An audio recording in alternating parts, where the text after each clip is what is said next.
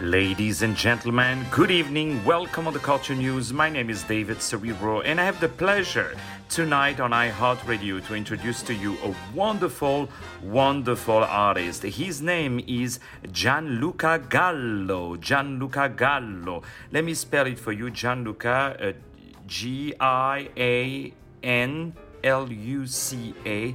Gallo, G A L L O. He has released a new song called Susanna, and in two weeks they reached more than 1 million views on YouTube. This is absolutely amazing. The artist is phenomenal. He has released a lot of beautiful music, started from the very early age, at 12 years old, to play uh, music. He's from Italy. He started to study at the Music Conservatory of Palermo. We say hello to all our friends and our audience in Italy. And right now, he lives in Latvia, another beautiful country. He's working on his next single. We're going to play throughout the whole week, ladies and gentlemen, this wonderful new track called Susanna by the wonderful artist Gianluca Gallo. More music to follow up on iHeartRadio. Stay tuned.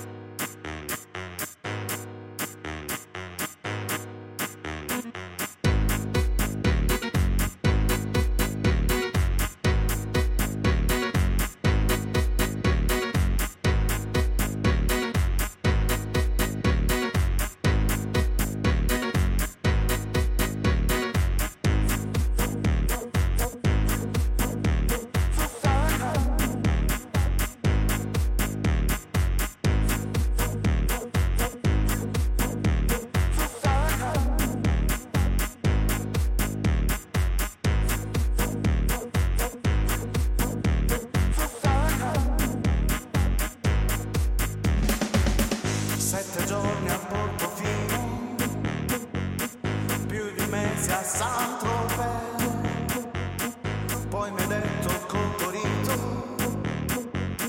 non compri colpa te, e sei scappata